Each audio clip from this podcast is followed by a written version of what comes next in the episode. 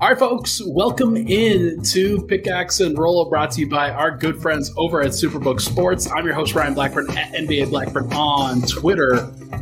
Part of the Mile High Sports Podcast Network, and I am excited to hang out with my producer here. He is Michael Ferrero of Mile High Sports. I know we've hung out with Michael before. Michael's always in the background. He's hanging out. I'm always referencing Michael in the music and things like that, and just making sure that all the production stuff is up. But we were questioning what to talk about tonight, and decided, you know what, let's go first take on it. Let's just hang out. Let's just have fun. Let's not stress about anything. Just do what we do after every episode anyway.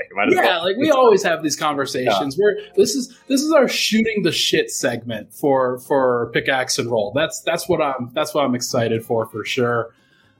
We've got a lot to potentially discuss here. There were some things that happened yesterday and today with the MVP discussion that we won't bring up just yet. We'll save that. We'll save that juicy stuff for later. But Cosmics, I definitely see you. I definitely see all of you that decide to comment on the MVP, which is really funny. My mentions today, Michael, they're just disgraceful. Like, from the thread, I was going to thread my thoughts on the MVP convo and on, like, you know what? And that's really not that fair, because, like, throughout the whole season, you've been pretty fair about, like, hey, Joel Embiid has been great this year. Like, do I think he's the MVP? Sure. I mean, you've said yes and no both, but, like, it's not credited to him just because you cover the Nuggets. I know it's always going to be like that, but it is what it is. I'm not gonna stress about it, but, like, hey, man, this beautiful mug that they're taking pictures of it and showing on their social media, that's fine with me. Although I did get a lot of sun today. Oh my God, it's I'm looking red. It's not a good look for somebody that's supposed to touch grass. You're supposed to touch grass as a NBA writer. Like, I should probably be touching a little bit more grass if I'm looking like this. So it's all good. We're having fun.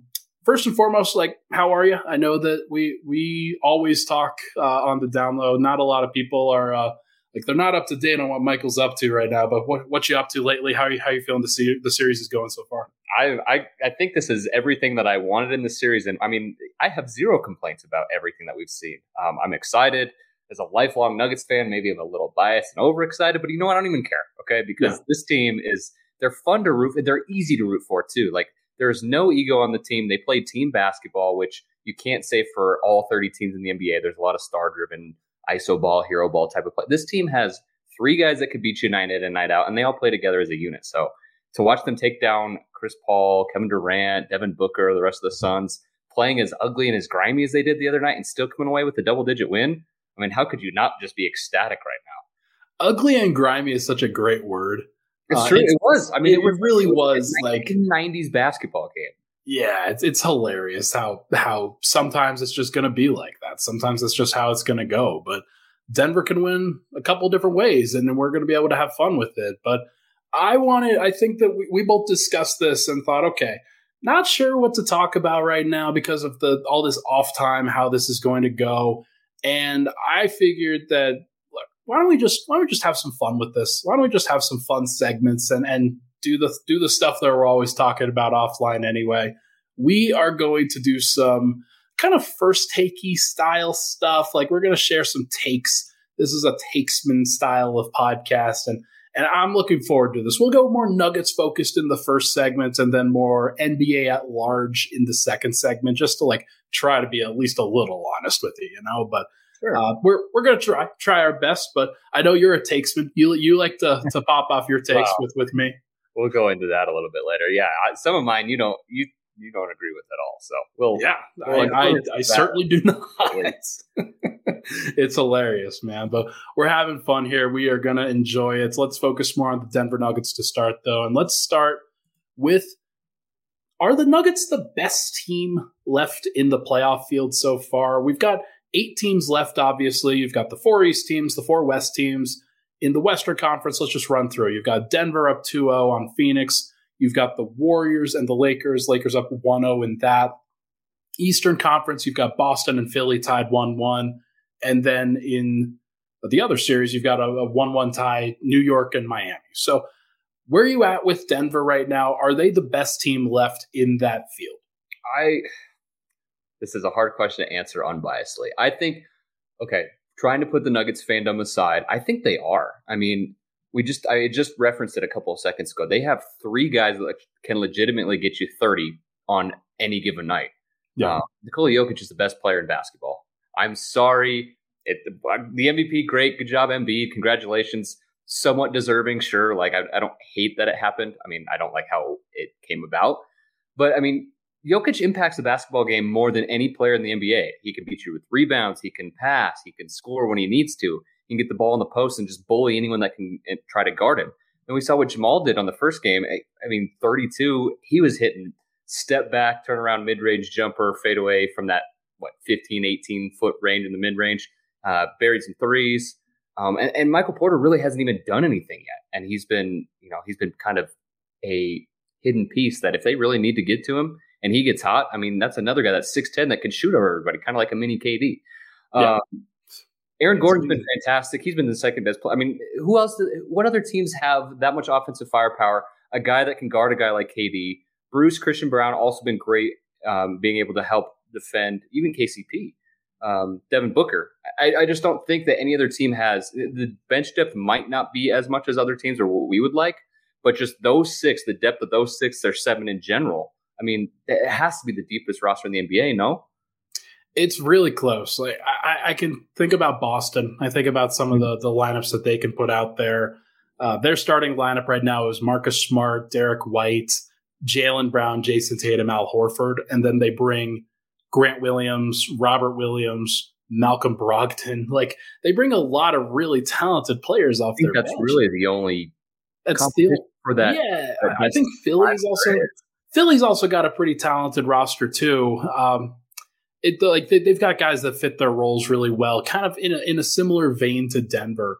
But I don't think that the Lakers are as talented. I don't think that the Warriors are as talented, and I don't think the other two East teams are talented either. That was a little harsh. Like, they're talented enough, and then like what Jimmy Butler did in the first round and in that first game was unbelievable. But I don't know. Like, I think Denver has a legit claim here. Like, they are as talented, if not more so, than any other team. They've got a great coach who's doing it well right now. I know you and I we kind of disagree on Michael Malone a little bit in what he provides and what he brings to the table. To be completely honest with you, I've been incredibly impressed with him this postseason. There was one play the other night I wish he would have challenged, but that's being really nitpicky. I thought he saved it on a couple different occasions. There was a play in the third quarter and then a play in the fourth, where the fourth quarter play, I mean, if you're not going to use it in the third, tight game in the fourth. I don't remember exactly what happened. Someone might have been campaign. Someone threw the ball out of bounds, and it was clearly Denver's ball, right? And it got called Phoenix ball, and he didn't challenge it. And the play after that, Aaron Gordon got called for foul. Another side out of bounds. Someone else threw it in. So there were two fouls on the play. Phoenix didn't end up scoring. I thought he could use the challenge there, but other than that, like, I've been somewhat critical of his rotations before. I think he's been brilliant in the playoffs, in this series especially. I had no problem with him making the decision to leave Mike on the bench for the fourth quarter. I've been really impressed, and I love that I get to say that, because as a person and as a guy, I love Michael Malone, and I've been critical of his rotations in the past, but man, I think he's handled this series perfectly. No, I love it. And always it's going to come down to which team has the best player in the biggest moments, and we've seen Jokic do that time and time again. We've seen Murray sometimes step up in that moment and really show that he can take some pressure off of Nikola in certain situations too. I really do think that game 2 is an aberration rather than the norm. Now we'll see whether that bears out in the rest of the series, but I got to imagine that Jamal will bounce back too, and it'll just be a little bit different. It'll be a little bit different in games 3 and 4. But speaking of which, next question here. Can the Phoenix Suns win both games in Phoenix without Chris Paul? I know that he, like, the injury, it's the communication with it has been a little bit different between the stuff that Shams put out there and the stuff that the Phoenix Suns themselves put out there. Not really sure what to believe until we actually see it, but I mean, he was holding his freaking groin. Like, of course, it's probably going to be at least a week is what I thought initially. So you ever pull the groin? It's horrible. Like, you can't move. Can they win both games without Chris Paul? Sure, they can, because they have Kevin Durant and Devin Booker. Like, the offensive firepower is always there. It's always a potential, but do I think they will?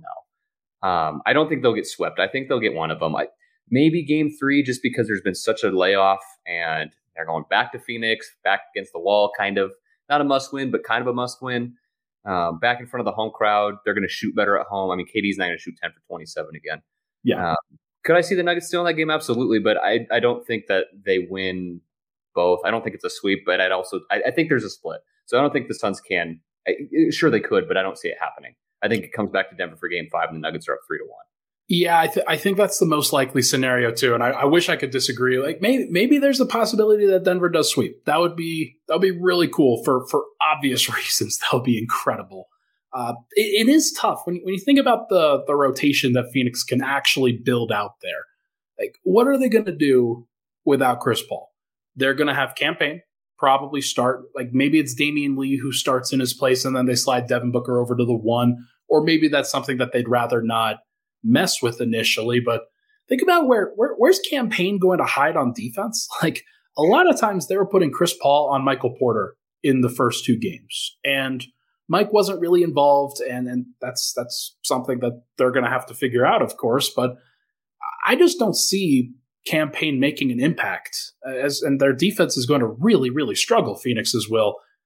When Denver, they only put up 97 points. They're going to be out for blood trying to put up at least 110 in this next game. So I just don't think the Phoenix has a lot of situations where they can actually put together a stretch of games where they win, but I mean, who knows? Like, KD is going to be KD. If Devin Booker is going to be Devin Booker, then if those guys combine for like 80 points, which they're capable of, then maybe I feel a little bit differently. But right. I mean, take Herculean efforts. You just can't totally count out two offensive superstars like that. And I think that Kampion, he's not the floor general Chris Paul is. He's not going to get him into sets. He's not going to attack the basket and shoot from mid-range as effectively.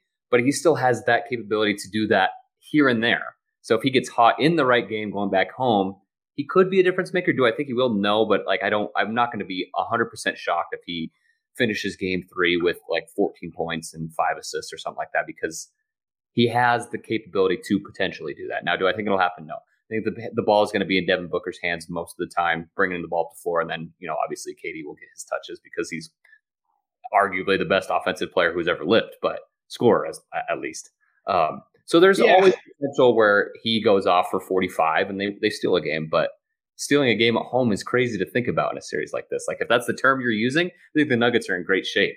Of course. Like, it's got to feel that way. And honestly, if you're Phoenix, the game that you were supposed to win was game 2 when Murray went 3 of 15. Like, that was the one. That was the opportunity that you had. Denver, the rest of their offense wasn't great. Jokic was obviously fantastic, but he could be fantastic going forward too. This isn't an aberration for him to be that good. So it's tough. It's going to be really interesting to see what they do. But I am, of course, looking forward to what we see here. But tell you what, let's take a break. And when we come back, we are going to talk about some other stuff, including LeBron James versus Steph Curry and Joel Embiid winning the MVP and what that actually looked like in the next game for Philly tonight. But first, everybody, this podcast, as you know, is brought to you by our good friends over at Superbook. Superbook is amazing. They are very helpful for the MHS side. We've partnered with them and doing great things on all fronts. And they're here to tell you about the postseason push for hockey and for hoops. Make it all count with Superbook. They are the best wagering app around, with a direct line to communication to experienced bookmakers behind the counter in Las Vegas. Plus, get a $250 bonus when you sign up, deposit, and wager in the same day. Don't let spring pass you by without winning money with Superbook Sports. Visit Superbook.com for terms and conditions. Gambling problem? Call 1-800-522-4700. We'll be right back on Pickaxe and Roll.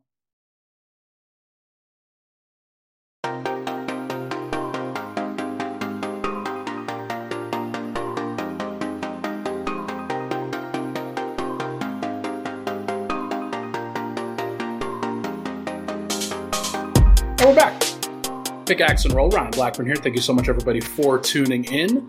Michael is sitting in the co-captain's chair with me. Thank you so much for stopping by and hanging out in front of the camera as opposed to behind it.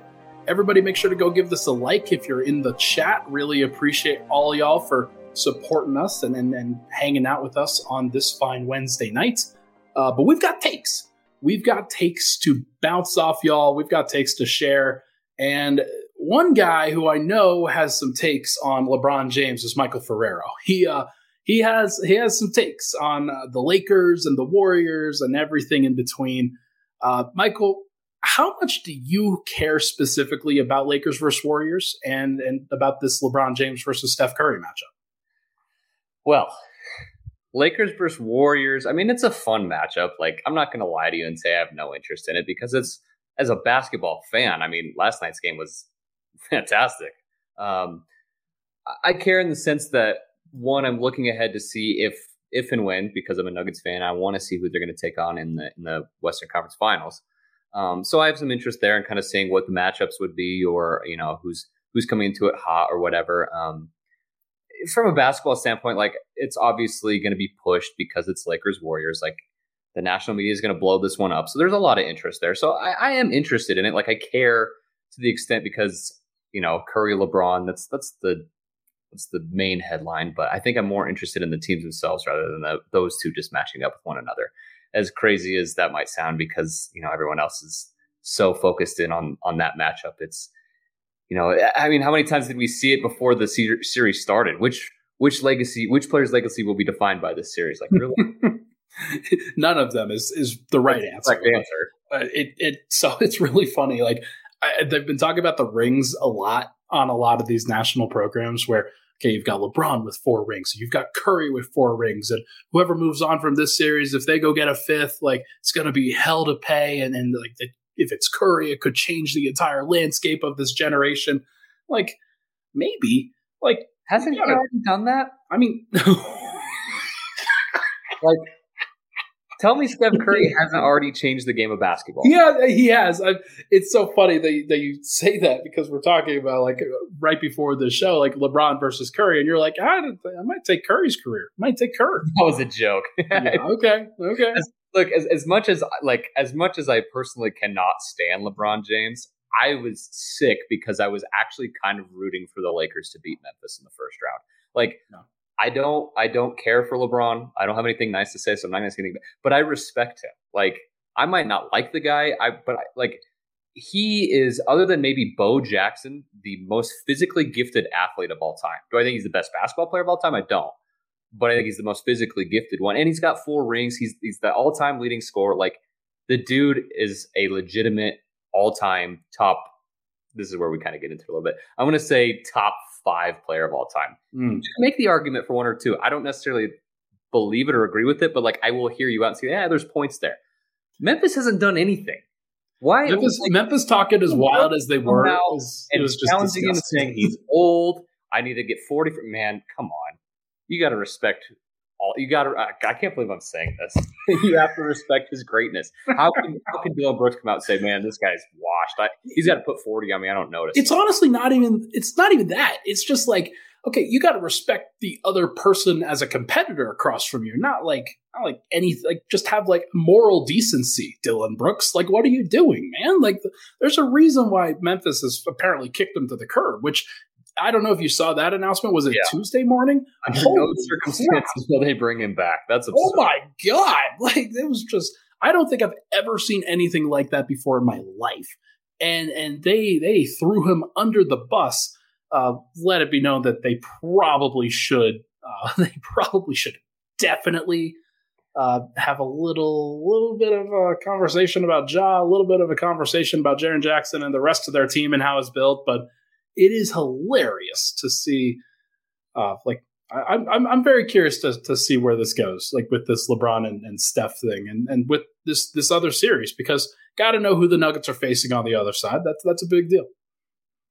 Yeah, I think that's the main intrigue here too, but it kind of is like, I think Swipa asked, I don't know if this was on your last episode with him or if we kind of talked after the show afterward, if he wins, if Steph does somehow, and I won't say it's not going to, but let's just say hypothetically they win another ring. Does that put you, for you, does that put him as the best point guard in the history of the NBA? It's, oh God. Like I'm one of those guys that could have like Magic Johnson third all time. Just how I actually agree with that. That's where unbelievable he was. But 5 rings with the injuries that Curry faced at the beginning of his career and still dominating the NBA as in the way that he did. Like, it's not like Magic Johnson didn't also benefit from Kareem. Like it's, and like, when you talk about Steph and KD and things like that, like he got 2 of those rings, but if he gets 3 of them without KD, like that feels really big. That feels right. Like a really big deal. So I think if he did get it, then that would completely upend the top 5. And I think you can make an argument that he's over LeBron. I personally wouldn't, but just because like I think people forget how long LeBron James has been in the NBA. That's the part where you have to, gosh, man, you're making this make me give respect to LeBron show. I hate this, but that's really kind of where you have to give him his flowers. He's been so durable and so good for so long. Like, I mean, it's amazing. He's been doing it for 20 years. Yeah. The thing about Curry, though, you can't deny that he's revolutionized the game. Like, no one has ever shot the ball like him. Like, you have never in the history of the NBA had to pick up someone legitimately at the second he crosses half court. And he's done it, and he comes off every single screen. He doesn't ever stop moving. The dude doesn't get tired. Like, it's crazy what he's done. Now, is he more of a... Well, I don't know. I mean, he's not a bad passer either. He's just he's the greatest shooter who's ever lived. And I think that has to carry some merit into that conversation. 100%. If you had to, like, last one before we move on, if you had to pick from a Nuggets perspective, which team you would rather face in order to get to the finals, which one would it be? If you would have asked me this a month ago, I would have said the Lakers. Actually, probably since the All-Star break. I mean, they've played pretty well. I don't think they have the depth to compete. AD doesn't scare me all that much. I know he's a great player. I probably the Warriors, just because they've been so bad on the road. And I know they went and won a Game 7 in Sacramento, but it took Steph dropping 50 for them to beat a team who hadn't been to the postseason in 17 years. So I'm going to say, man, I don't even. Do you really want to say that you want to ring? I'm going to. You know what? I want LeBron. I'm going to say let's go with the Lakers. I don't know. I think Golden State's really the only team that can really get hot. You know, if they get hot from beyond the arc, there's really nothing you can do to stop that. The Lakers don't have a ton of shooters. If you wall up and you just keep people out of the paint, I don't think the Lakers can beat the Nuggets in a 7-game series. So I'm going to go with the Lakers. What I will say is that with Bruce Brown, KCP, Christian Braun, and even Jamal, like at times, like they have a rotation now that is better built to chase around Steph than they did previously. I think that definitely helps, but it's tough, man. Like both of those teams, I've gained more respect for the Lakers over the course of this playoff run for them. Like it took a while. I was very skeptical for a long time, but they have garnered some respect for sure. And the way AD is playing defense has been incredible too. Mm-hmm. So whichever series it is, it's going to be tough. Like I don't know if I even want to choose. Like I think that they just have. If you do it, you got to choose. Okay. I would rather Denver face the Lakers because I don't trust LeBron as much as I trust Curry. Right. I think that's like just where they are in their careers. I mean, I really don't think the Nuggets, and hopefully this isn't overly optimistic. I don't think the Nuggets really have too many struggles with either team. That's not to take any disrespect. Yeah. Like it's hard to say that against a team that has been there and done that so many times in the Lakers and the Warriors. And then with LeBron and AD, the Lakers, like you can't underestimate those guys, but I just don't see any way the Lakers can win a 7-game series if they can't get to the rim. They just don't have the outside shooting to compete. And yeah. I think if you, like I said, if you just pack the paint and wall up and, you know, let AD get 25, 30, let LeBron drive and hopefully he doesn't get a favorable whistle all the time and keep him in the 20s. Like the two of them get 60, 70 points. I mean, that's fine. It's funny. We got two different comments here that I think are fascinating. Aaron says Warriors for the revenge factor. That's who he would want to play. And then Dr. Van Nostrand says would be nice to get revenge on the Lakers too. Both of these are revenge series. Like Denver's been eliminated by both of those teams in the last 3 years. And the one in the middle was the Suns. So this, like, it benefits Denver from any of those perspectives. So I think that's a fascinating wrinkle to this too. Okay, let's move on now. We've done some good work there. Now we got to talk about Philly. The question that I asked there was, do the Philadelphia 76ers have a chance versus the Boston Celtics? You would think that after they won game one without the MVP, that like this would be a cakewalk now. Like, hey, you got one, you got it there, and now you should be perfectly fine. But the way that Embiid played and the way that the team kind of responded to that, like they were very fine just going back to Philly with the 1-1 sweep or with the 1-1 split. And I don't know how I feel about that. I don't know how I feel about it. Your voice there at all. Yeah, I mean, it's sometimes you just gotta see what's going on, Michael. That's the most important thing. The most important thing going on right now is that I think the Sixers might be better without their MVP. I mean, it's interesting how you can have an MVP who his team has a great winning percentage without him. He misses a You know what? We don't even have to go into that. Good for Joel. Glad he can stop complaining about it. Yes, I said it. We don't have to acknowledge it anymore. Just God, my goodness. It didn't even look like.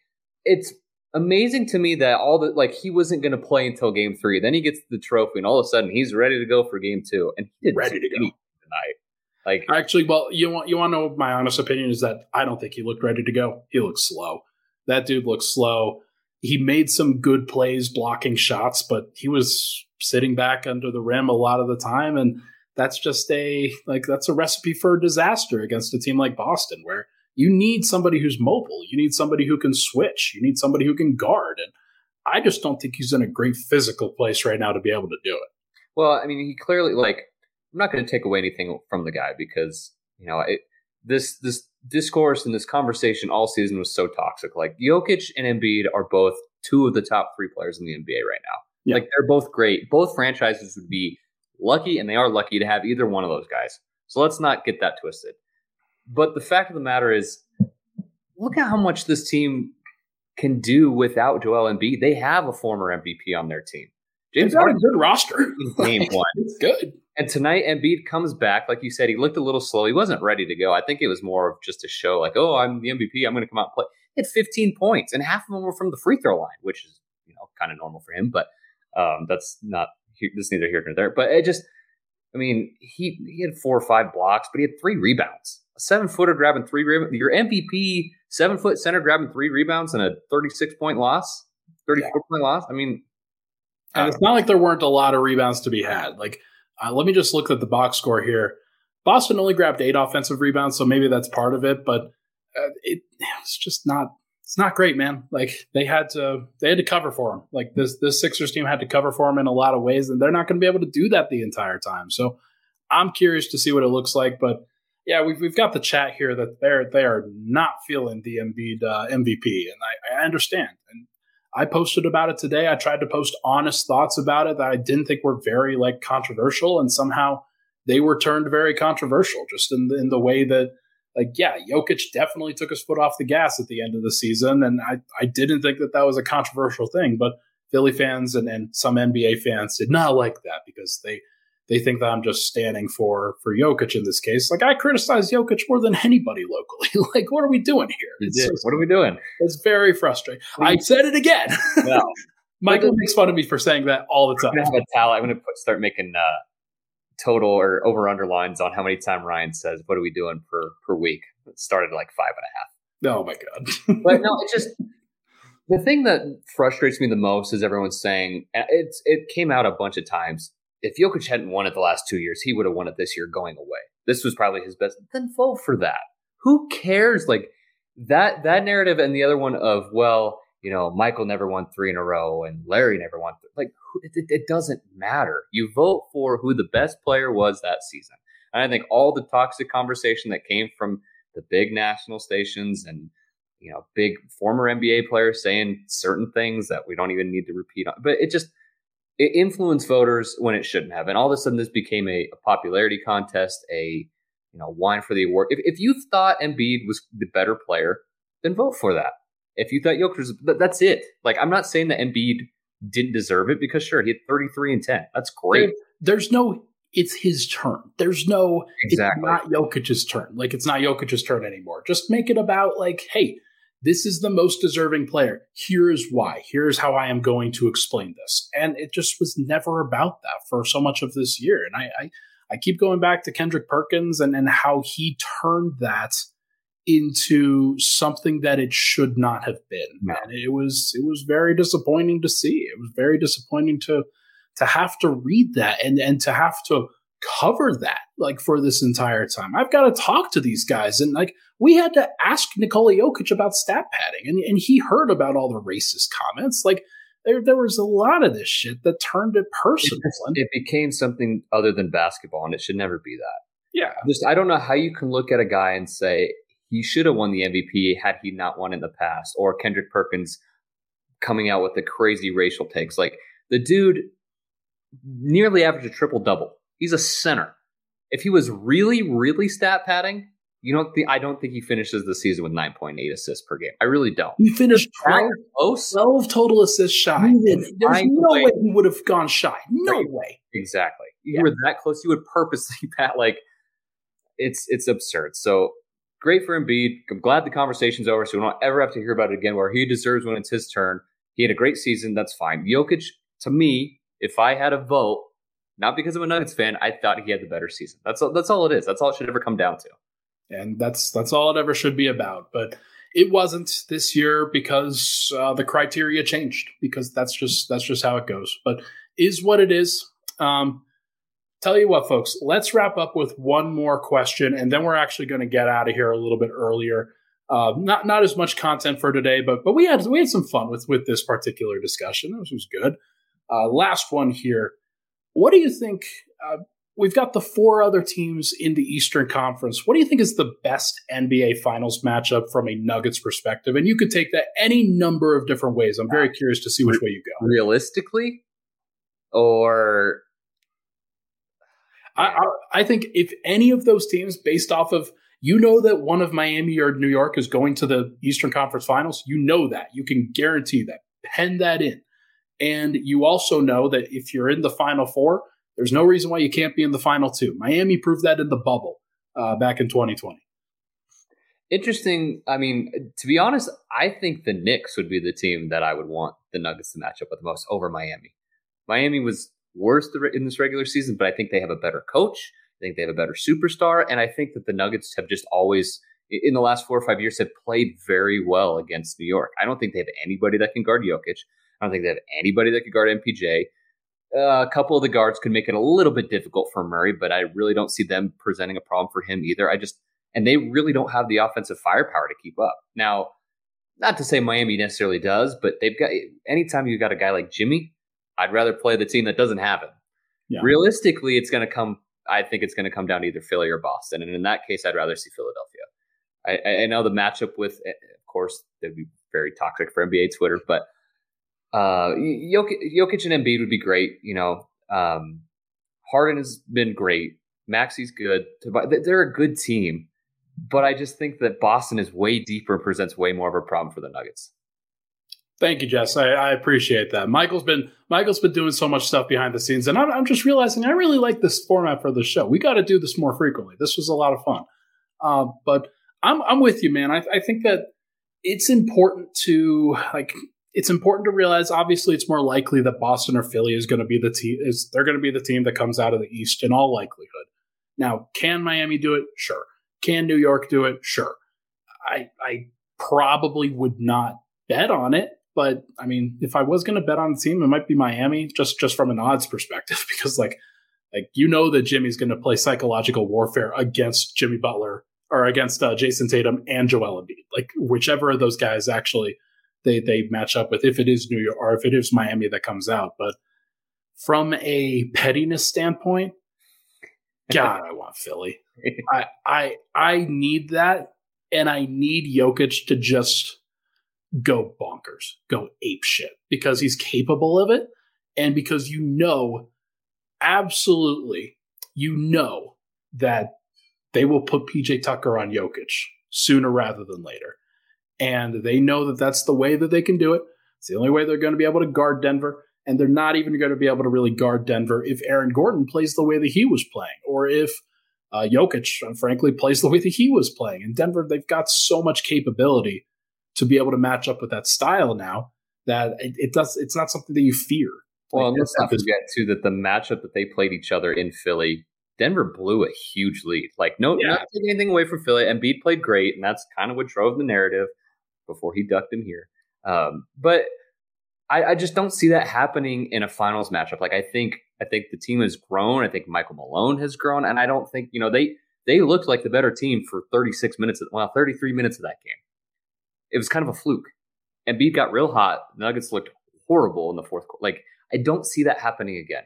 And I think that's something that, yeah, sure, Harden and Maxey and even Embiid to an extent, like, they're all capable of getting it go. Obviously, Embiid, but there's just no reason to believe that Philly is what they were in that second half of that game over better than Denver. I just don't believe it. I don't think there's ever a game matchup again where Embiid outplays Jokic by that much. I think you're right about that, but Jess also makes another comment here. I was enjoying the Celtics beatdown, but you do have a point. I was enjoying the Celtics beatdown too, and part of the narrative that I would love to continue to feed into is that Jokic can make it out of the second round and Embiid just can't. Like, how funny is that? That's just the ceiling for the guy that plays elite defense, and everybody talking about the guy that doesn't play elite defense and Jokic just say you can't really win with that in the playoffs. How funny would it be if it was flipped? And it really has been flipped. I mean, honestly, tell me that I'm not just looking through Nuggets colored glasses right now. Has Jokic not been great this series defensively? His defense has been real good. Now, there are some things that he just can't do. Like, I think that when Devin Booker started to figure some things out in the second game where he'd kind of pull Jokic away from the rim a little bit to the side and going like east-west as opposed to north-south. But Jokic has done a great job against the teams that are trying to like go through him. Like, he's just a brick wall. That's just not going to happen. But if he can continue to contain, then I don't see any reason why any of these other matchups are going to be that much worse. Like, right. And the narrative was, even Golden State, by the way. Well, the narrative was Phoenix is going to put Jokic in about 5,000 pick and rolls. He's defended it pretty well. He's never going to be an elite rim protector. It's just not what he is. But I think he stepped out great, and I think that he's made it difficult for them. I mean, clearly they gave up 87 points. Yeah.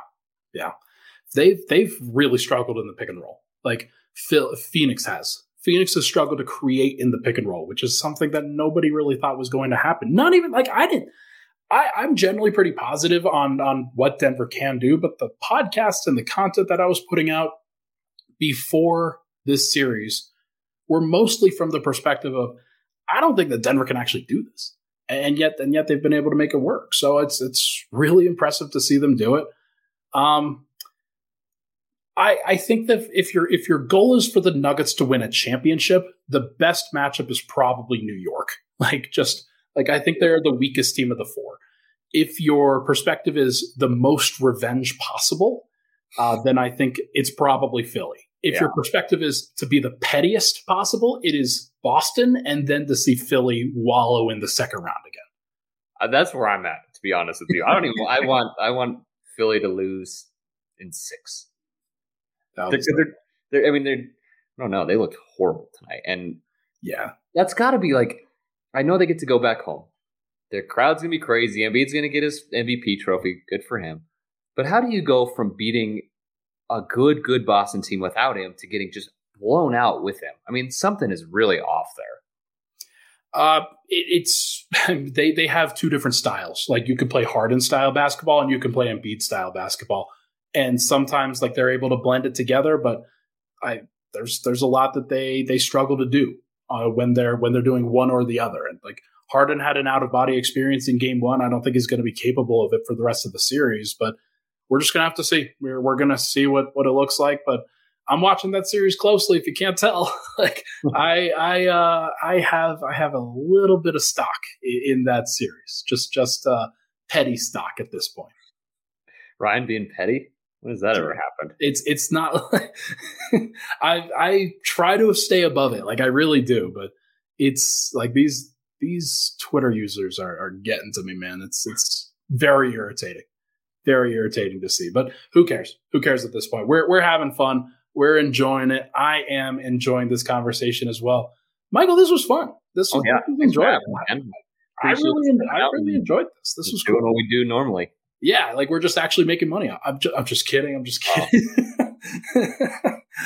No, we're having a good time. So, folks, thank you so much for hanging out with us. If you'd like to see us do something more like this going forward, we can absolutely do it. I'm sure that there will be plenty of times, especially over the off season too, where we're going to have some potential for takes. But this was a great time with all the drama that's going on in the playoffs right now. Michael and I, we are definitely going to have some time to chat about this stuff, and we'll be chatting about it maybe online again too. So should be a lot of fun.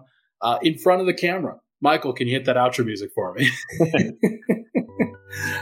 Folks, that is going to do it for this episode of Pickaxe and Roll, brought to you by our good friends over at Superbook Sports. Mike, do you have any final thoughts before we get out of here about LeBron James? No more LeBron talk for me, please. The one thing I'll leave with is he will never be as good. Just never be as good as Jordan. That's all I'm going to leave that at. Man, that's funny. It's true. It's probably true. He's my goat because like of this generation, because I never got to watch Jordan play. Like Jordan was, I was born after Jordan played basically. So it is what it is, but we're having a good time. Everybody hit that like button on the way out if you can. Really appreciate all the love and support on the show. For Michael and for me over here, thank you so much. We'll talk to you guys tomorrow.